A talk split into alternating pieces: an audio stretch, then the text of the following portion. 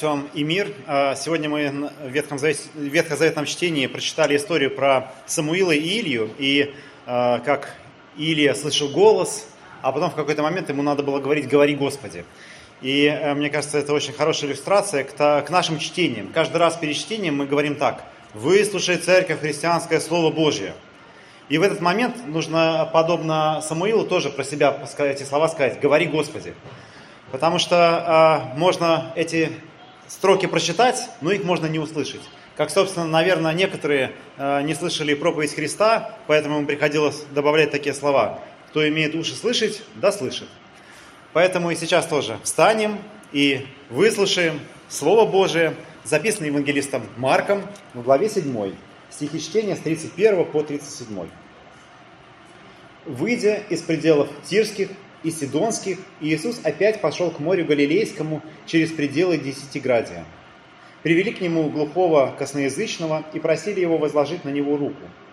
Иисус, отведя его в сторону от, а, от народа, вложил перста свои в уши ему и, плюнув, коснулся языка его и, воззрев на небо, вздохнул и сказал ему: «Ефафа», то есть «отверзись». И тотчас отверзся у него слух, и разрешились узы его языка, и стал говорить чисто. И повелел им не сказывать никому, но сколько он не запрещал им, они еще более разглашали. И чрезвычайно дивились и говорили: «Все хорошо делает, и глухих делает слышащими, и немых говорящими». Аминь. Это Святое Евангелие. Слава тебе, Христос! Присаживайтесь, пожалуйста.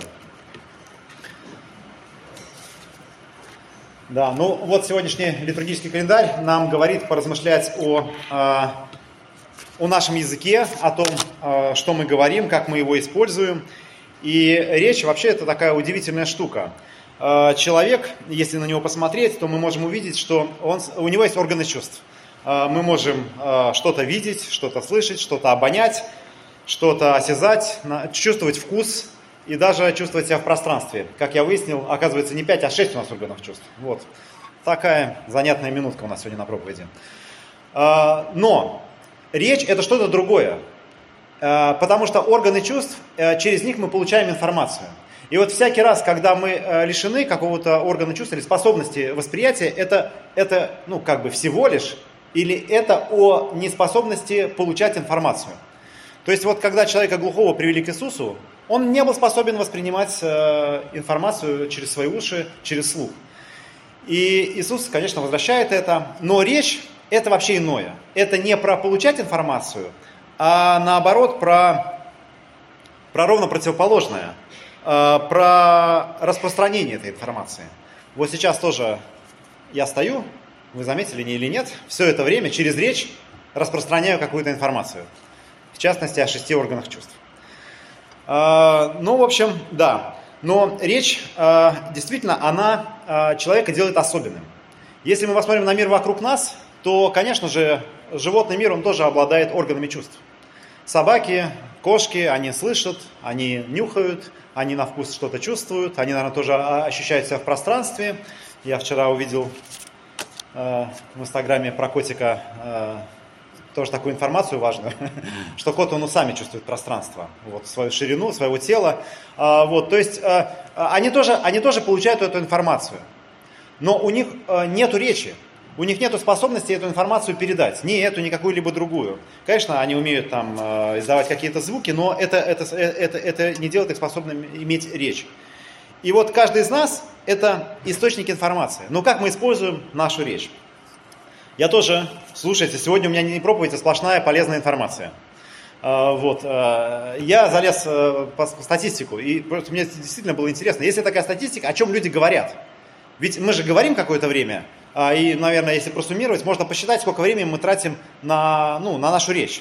И вот мне было интересно, о чем люди говорят, но такой статистики точно нету. Но есть, нашел единственную статистику, похожую на то, что нас интересует. О чем говорят россияне, когда ходят друг к другу в гости. Будем считать, что нас это устраивает. Ведь мы тоже ходим в гости, тоже с гостя... о чем-то принимаем гостей, и с гостями о чем-то говорим. Так вот, о чем говорят в гостях. Если вы не знали, если вы в гостях не были, то имейте в виду. Или пойдете в гости, вот о чем следует говорить. О детях, о политике, о работе, о книгах, кино, музыке, новостях, о домашнем хозяйстве, о ценах, товарах и очередях, о последних событиях в городе или районе, о прошедших годах, ах, какие годы у нас прошли, так и представляю, о болезнях, о мужчинах и женщинах, об автомобилях, мотоциклах и другой технике, о спорте, об одежде, о приметах и снах. И один процент затруднился ответить.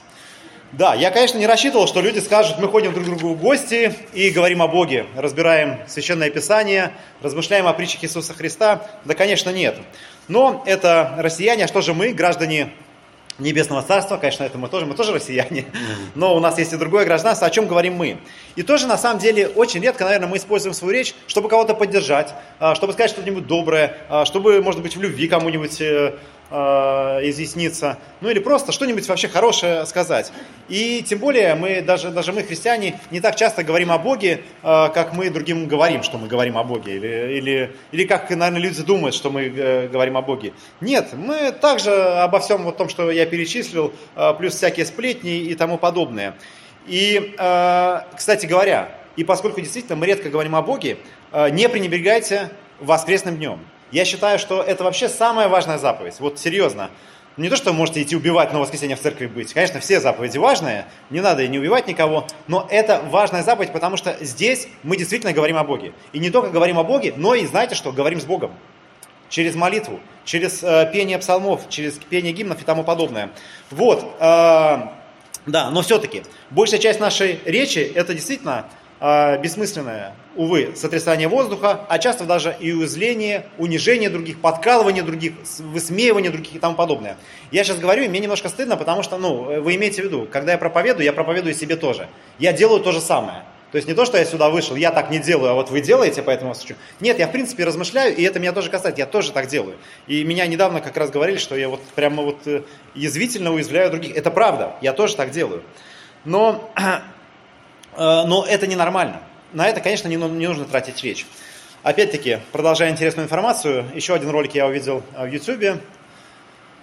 Я не знаю, никогда, наверное, мои проповеди не перестанут быть тем, о чем, что я вижу в Ютубе. Ну, короче, и там одна женщина по имени Ирина, по фамилии Хакамада, рассказывала о том, о традициях японцев. И говорила она так, что у японцев, для японцев неприемлемо поставить человека в неловкую ситуацию. Точнее, сделать так, что человек будет чувствовать себя неловко. Как, например, там, не знаю, вы что-нибудь им расскажете, а потом скажете, а ты что, не знал? Знаете, вот, ну, это простой вопрос. Мы вообще не обязаны все знать, но на самом деле это неловкая ситуация. Ну да, не знал. Ну, серьезно? То есть вот для, вот для японцев вот так вот не, неприемлемо. Честно говоря, я бы очень хотел, чтобы для нашей культуры тоже так было, но у нас э, вот, ну, иногда как будто бы наоборот. Как, вот, ну, в общем, как будто не хватает. Как будто наоборот, так, знаете, соревнования. Кто кого может еще больше, вот, ну, как бы, я не знал, а ты вот это знал? А ты сам-то когда это узнал? Небось, сам вчера только увидел это в ТикТоке, и теперь ходишь тут, бравируешь. Вот. И мне кажется, это действительно очень хорошее. И это должно быть, ну, если уж не в нашей русской культуре, но в нашей христианской культуре, что действительно, зачем ставить человека в неудобное положение, зачем уязвлять, унижать и, и тому подобное. И я вот тоже думал о том, как мы говорим, и, знаете, нашел две вещи, ну, так подумал, что есть две вещи, которые как будто бы все оправдывают. То есть мы можем говорить все, что угодно, но если вот эти две вещи есть, они все оправдывают. И первое из них – это искренность. То есть, если мы люди искренние, мы можем, ну, условно, искренне сказать кому-нибудь гадость. Но это искренне, это, знаете, чисто от сердца. Вот, как будто бы искренность, искренность из ненависти, знаете, она, кстати, в какую-то любовь обращает, или, или ну, и гадость превращает в что-то хорошее. Так не работает. Это вообще никого не волнует. Если вы, ну, как бы искренне хотите что-нибудь кому-нибудь сказать злое, то лучше, ну, неискренне промолчите. Или искренне скажите что-нибудь доброе. Потому что, смотрите, супер лайфхак. Если вы не искренне делаете что-нибудь хорошее, это все равно хорошее. Вы знали это? Реально так работает. Если мы не искренне делаем добро, оно просто продолжает быть добром. Если мы искренне делаем зло, оно зло. И искренность это вообще никого не интересует. Знаете, иногда вот говорят, у нас люди, они, они, дескать, такие русские, они очень хорошие, с открытой душою, а американцы, они, дескать, такие все, в общем, э, какие-то как компьютеры. И вот ты приходишь в магазин, тебе не улыбаются, но они не искренне улыбаются. Я не знаю, как вам, я за то, чтобы мне не искренне улыбались, чем искренне на меня скалились. или, ну, не знаю, искренне мне грубили, или искренне меня там унижали, или там, не знаю, ну, в общем, я, ну, короче, ну, это же очевидно. Мне кажется, это очевидно. Так вот, искренность – это никакое не оправдание нашему злу. Не тому, что мы говорим, не тому, что мы делаем. Искренность никого не интересует. Вторая вещь, которая тоже часто является оправдательным фактором для нас, и мы думаем, что это оправдательный факт, фактор, ну, я так назвал это, это мое мнение. То есть вот у меня, знаете, мнение есть, и а, а, почему-то я, я считаю, что мое мнение, оно важнее, ну, оно важно для, не только для меня. Я, я вообще за то, что вот у всех должно быть свое мнение, оно, оно для вас должно быть важное, но для всех остальных, имейте в виду, оно мало интересует. Но поскольку, знаете, это мое мнение, то я считаю важным его до кого-то донести. И знаете, мы прям, вот, знаете, я не побоюсь правду матку кому-нибудь в лицо сказать. Но вопрос, вот зачем? Вот кого эта правда матка интересует? Вот, вот как бы зачем ты это делаешь? Ты любишь человека, ну или за, зачем это? И знаете, иногда вот это как бы прав, ну, некая правда и мое мнение, оно превращается тоже в грубость, уязвление, оскорбление. И это тоже вот, ну ты думаешь, зачем? Зачем так происходит? И мало ли, что это твое мнение. Ты что, ну там, не знаю, э, моральный камертон какой-то, или ну вот что ты ходишь, и ну вот так вот э, совершенно спокойно э, готов там людей обличать. И прежде чем обличать, ты действительно, ну мне кажется, важно вот этот вопрос э, э, себе задать, для чего ты это делаешь. Ты любишь этого человека? Или ты просто пытаешься его унизить через это? И вот если ты не любишь человека, то лучше, ну как бы держи свое мнение при себе. Оно реально никого не интересует. Я как бы понимаю и цену своему, своего мнения. Мое мнение тоже никого здесь не интересует. И э, знаете, вот когда разные события в мире происходят, и мне говорят, вот у тебя есть кафедра, ты выйди, скажи свое мнение. Да какая кому разница, какое мое мнение? По войне, по Бриксу, там, по Украине, да это вообще не важно. Я сюда выхожу не для того, чтобы говорить свое мнение, а для того, чтобы размышлять над теми текстами Священного Писания, которые на нас формируют. Так редко мы это слышим, и так много мы слышим этих своих мнений, и тем более, кто я такой, чтобы ну, мое мнение для кого-то было важно. Но как важно то, что мы читаем здесь. Как важно то, над чем мы размышляем, потому что это по-настоящему нас формирует.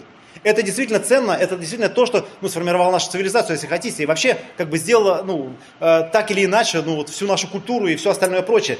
Ну давайте, не знаю, ну хоть десять минут в неделю этому посвятим. Или сколько я проповедую. Я извиняюсь, я в последнее время так долго проповедую. Я смотрю по таймингу, иногда полчаса получается. А нам вообще рекомендуют двенадцать минут проповедовать. Ну, с двенадцать у меня никогда не получается. Ну, короче, вот это важно.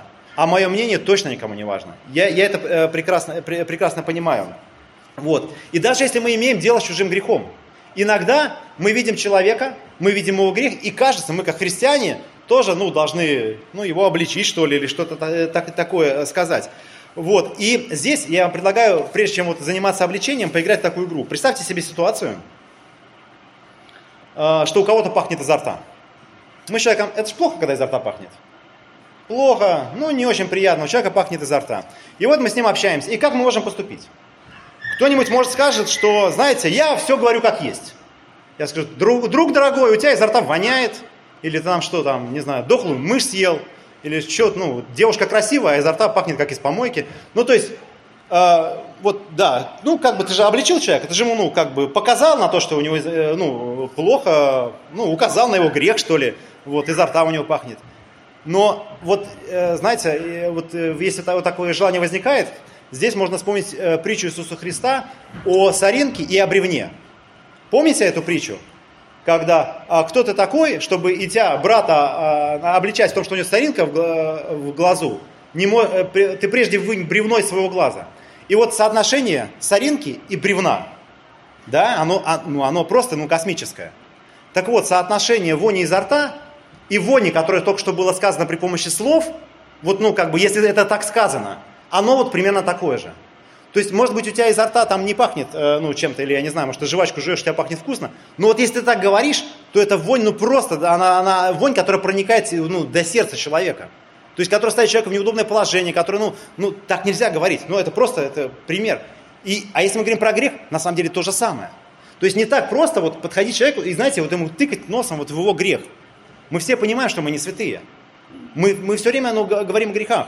Но так нелегко действительно человека просто взять и вот, ну, тыкнуть. Это на самом деле, вообще, это еще его, его ну, как бы, его еще, может, добьет. Он, может, и сам это прекрасно понимает. Вот.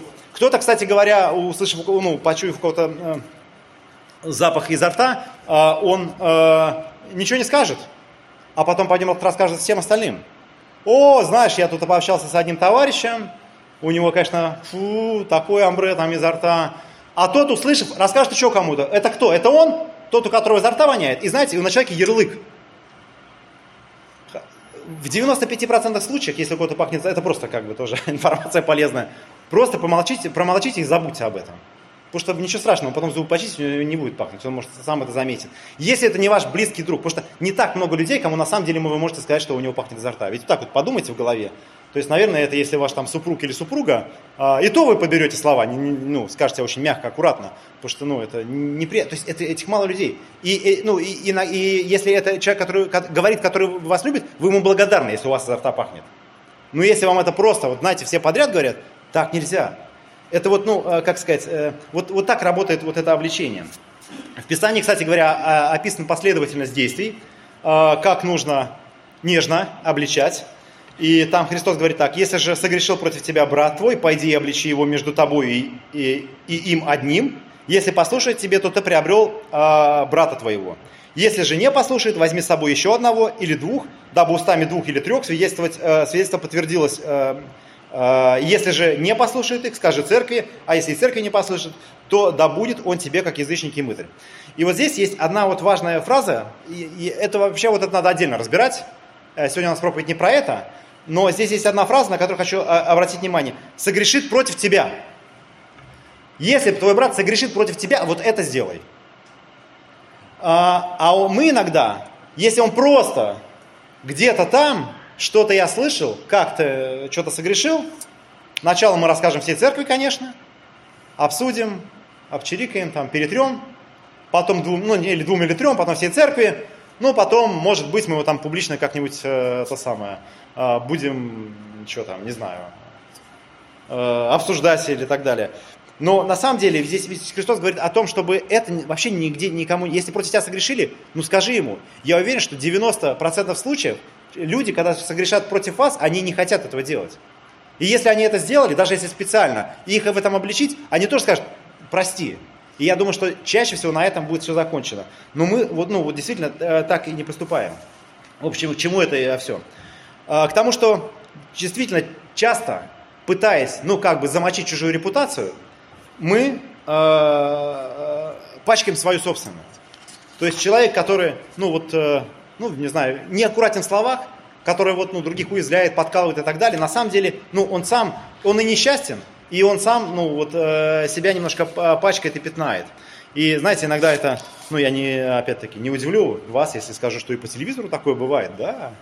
Э, ну, вот, например, очень простой пример. Вот, кажется, он, он такой рафинированный, но все равно э, очень простой. То есть по телевизору, например, говорят, что будет создан убийца айфона. Вот я несколько раз слышу. Убийца айфона. Казалось бы, никто ничего плохого не сказал. Но подождите, э, ну, как бы, мы только что, это типа, типа iPhone будет фу, а вот это будет воу. Вот, ну, как, вот что значит убийца айфона. Но вот если так это через сито вот эту речь прогнать, то что было сказано? Было сказано так: существует iPhone, и это очень хороший телефон. А мы сейчас сикость-накость попробуем вот какой-то, значит, аналог второсортный сотворить. Но так же никто не скажет. То есть мы смотрим на iPhone, мы пытаемся его копировать, сейчас что-нибудь такое, такое же сделаем. Нет, это будет убийца айфона. То есть это комплимент айфону. Вот в моем, мне кажется, это звучит. Вот, в общем, наша речь, она действительно говорит куда более э, красноречивее о нас, чем о других. Хотя мы, ну, о себе говорим как? А я, а я, а у меня, а у нас, а посмотрите на меня, а про других. А он, а она, а они... Вот, но на самом деле все ровно зеркально. То есть э, наша речь, даже обращенная против других, она говорит э, против нас. Поэтому действительно, ну, э, пусть это будет неискренне, но почему бы в, на, речь не использовать действительно для того, чтобы других поддержать. Так, возвращаемся в пределы Тирские и Сидонские. Зато, затем через Десятиградия в Галилею, к нашей евангельской повествованию. Я так долго говорил, вы, наверное, уже забыли, о чем мы прочитали. А мы прочитали о человеке, который был косноязычен и который э, был глухой. Святой человек, э, потому что он не имел возможности по-друге сплетничать. Вот что он, он косноязычный, не может ничего, не, не сплетничать, хотя, может, что-то может. Вы знаете, я читал вот Евангелие, и я для этого человека э, допридумал биографию. Про него мы ничего не знаем. Э, мы э, знаем про путешествие Иисуса, э, вот он, он очень долго к нему шел. из пределов Тирских и Сидонских, это примерно где Хайфа, через Десятиградия, это примерно восток Галиле... ну, вот Галилейское озеро и на востоке от него. И он приходит в Галилею, это на западе от Галилейского озера. То есть вот такой крюк делает, вот так надолго описывает. И дальше находим человека, про которого мы ничего не знаем, что он только э, глухой и косноязычный. Э, вот какую биографию я ему придумал. Я подумал, что он не сразу стал глухим, то есть не сразу потерял слух. А, потому что э, у, у меня был э, тоже слабослышащий друг, ну, по сути, он был глухой. Э, но сегодня э, люди слабослышащие, они могут общаться, э, и они могут читать и писать. И даже, ну, как бы буквами они совершенно спокойно понимают слова. Я думаю, что раньше дела, дела э, обстояли иначе. Что раньше, если человек был глухой, вероятно, что он был образован, умел читать и писать, крайне мало. Потому что, в принципе, людей образованных, грамотных было очень мало. Но он был косноязычен, то есть что-то он сказать мог. Очень сложно научиться речи, если ты никогда, ну, у тебя не было такого опыта, если ты и, и, и без письменной речи. То есть, на самом деле, вот, ну, как, это я это сочиняю. Может быть, не так. Вот. Но что-то мне подсказывает, что раз он как-то умел говорить, наверное, он, ну, не знаю, других не слышал, себя плохо слышал. Но вот что-то сказать мог, ну, вот по старой памяти. Может, в детстве когда-то э, он, он что-то слышал. Э, и вот если у него такая биография, а ведь в каждом герое, с кем встречается Иисус, надо видеть себя. То есть, если Иисус кого-то исцеляет, это Он нас исцеляет. Если кто-то там глухой и косноязычный, это мы. И вот если это мы, то здесь действительно может быть как бы два сценария. С одной стороны, мы можем быть от рождения глухие и косноязычные и никогда с Христом не встречаться. Не быть, ну, никогда не, не, ну, не быть верующими людьми. А с другой стороны, он когда-то слышал. И он когда-то, наверное, говорил. А слышать и говорить, это, э, ну, вот для христианина, это, это, это ну, по сути, слышать Евангелие. Слышать Бога. Вот как Самуил э, слышал этот тихий голос, вот эта способность слышать, она не про, в принципе, не, не про слух как таковой. Она про какой-то духовный слух, если мы про это читаем в Библии. И если это так, то можно всего, себе его... этого человека представить как человека, который когда-то был в церкви, который когда-то слышал Бога, когда-то мог о нем говорить. А потом это пропало. Пропала эта связь. Поэтому еще раз, я вам уже один раз говорил, не пренебрегайте воскресным днем. Это действительно очень важно. Потому что это тогда, когда мы слышим Бога. А потом мы можем забыть, что, что, что, что, что это есть. И мы куда-то уйдем, и мы превратимся в глухих и косноязычных, и даже этого не заметим. Даже этого бедолагу, он не сам приходит ко Христу, его приводят. Его приводят люди, которые уже слышали Христа, они не приводят, они даже знают, как Христос действует. Они приводят, говорят, вот, возложи на него руку. То есть они знают, они видели, наверное, он на кого-то руку возлагал, вот мы тебе еще одного привели, возложи на него руку. Но опять-таки, это и нам а, тоже намек, чтобы мы молились о тех, кто не слышит, не видит, не способен говорить, а, чтобы мы молились о, о наших друзьях и близких, а, которые еще не встретились со Христом. Но вот и этого бедолагу тоже а, приводят. И Иисус его отводит в сторону. Это, мне кажется, тоже такой очень интересный момент, потому что, э, э, потому что восприятие э, Бога у человека, оно, оно разное. Оно бывает такое общее, вот такое, знаете, ну, немножко такое, ну, стадное слово плохое, но коллективное, вот как приходом, как церковью, даже, ну, как народом. Но в какой-то момент оно становится индивидуальным. То есть, а, ну, а, а одно другому не мешает. И вот как бы вот эта встреча со Христом, Христос его отводит в сторону. Это для нас тоже вот такая, ну, как бы встреча, когда нам, ну, тоже иногда необходимо отойти от, нар- от народа и так далее. И вот этот путь Христа, мне кажется, он тоже не просто так описан, потому что это долгий путь Христа каждому из нас. То есть каждому из нас он идет вот такими крюками из пределов Тирских и Сидонских, чтобы это не значило, через Десятиградие, вот к, к, к нам. То есть Бог нас вот так ищет. И ищет вот так вот, вот так вот, так вот, так, что, что, что, чтобы найти. И чтобы действительно нас из косноязычных, из тех, кто вот только умеет и прикалываться, уязвлять других, сделать способными говорить что-то иное, что-то другое, что способно в человеке действительно пробудить веру и в нас самих. Потому что э, в Писании написано, что, э, что от плода получает первый тот, кто этот плод выращивает. И если мы что-то говорим, то на самом деле мы ну, проповедуем, мы сами от этого получаем. Я, я, ну, почему я тоже люблю проповедовать? Потому что я когда пишу проповедь, она вот вообще реально ко мне обращена. То есть я ну, сейчас говорю, она тоже ко мне обращена. И мы тоже, если мы кому-то говорим о вере, о Боге, мы на самом деле сами это проживаем. То есть это не просто как какая-то информация, знаете, вот я вчера видел в ТикТоке, а это что-то ну, более важное и ценное. И вот эта встреча со Христом, она нас делает действительно способными слышать, и слышать Бога, и что-то говорить. Не просто шум создавать в этом мире. Потому что Бог действительно нас наделил речью, и это нас ну, делает ну, иными по отношению к другому миру.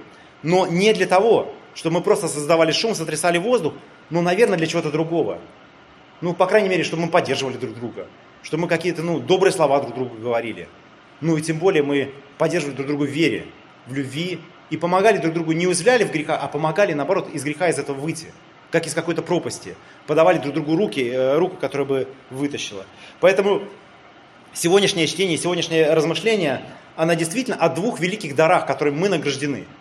О даре слышать и о даре говорить. Но пока мы не встретились со Христом, это, знаете, это, ну, это, это совершенно э, ну, пустые дары, которые, которые ну, можно э, превратно использовать. Ведь дьявол, когда искушает людей, он тоже использует речь. Используя, используя речь. И вот слово, оно имеет такую вообще могучую силу, и нам, христианам, оно верено. И ведь э, Священное Писание мы называем одним словом «слово», для того, чтобы мы несли его в мир. И само слово стало плотью и пришло в этот мир через Христа. Помолимся. Отец Небесный, мы с вами благодарим Тебя за любовь Твою к нам. Ты действительно нас, глухих, слепых, делаешь способными видеть и слышать. Мы видим Твою любовь к нам, и мы слышим Твой очень робкий и тихий голос в, в шуме этого мира. Помоги нам, Господи, действительно его различать среди прочего шума, среди прочих голосов. И помоги нам, Господи, тоже из косноязычных превратиться в тех, кто способен говорить и возвещать о Тебе. Пусть наша речь, это будет речью Твоей. Пусть это будет не речь ненависти, но речью любви. Мы благодарим, Господи, за то, что Слово Твое воплотилось в этом мире, что Ты пришел в этот мир для того, чтобы забрать наши грехи. Прости, Господи, за то, что мы действительно нарушаем Твою заповедь, две из которых говорят нам о том, что, что нам следует думать о том, что, что мы говорим. Благослови, Господи, и помоги нам действительно жить в святости. Об этом мы Тебе молим во имя Отца, Сына и Святого Духа. Аминь.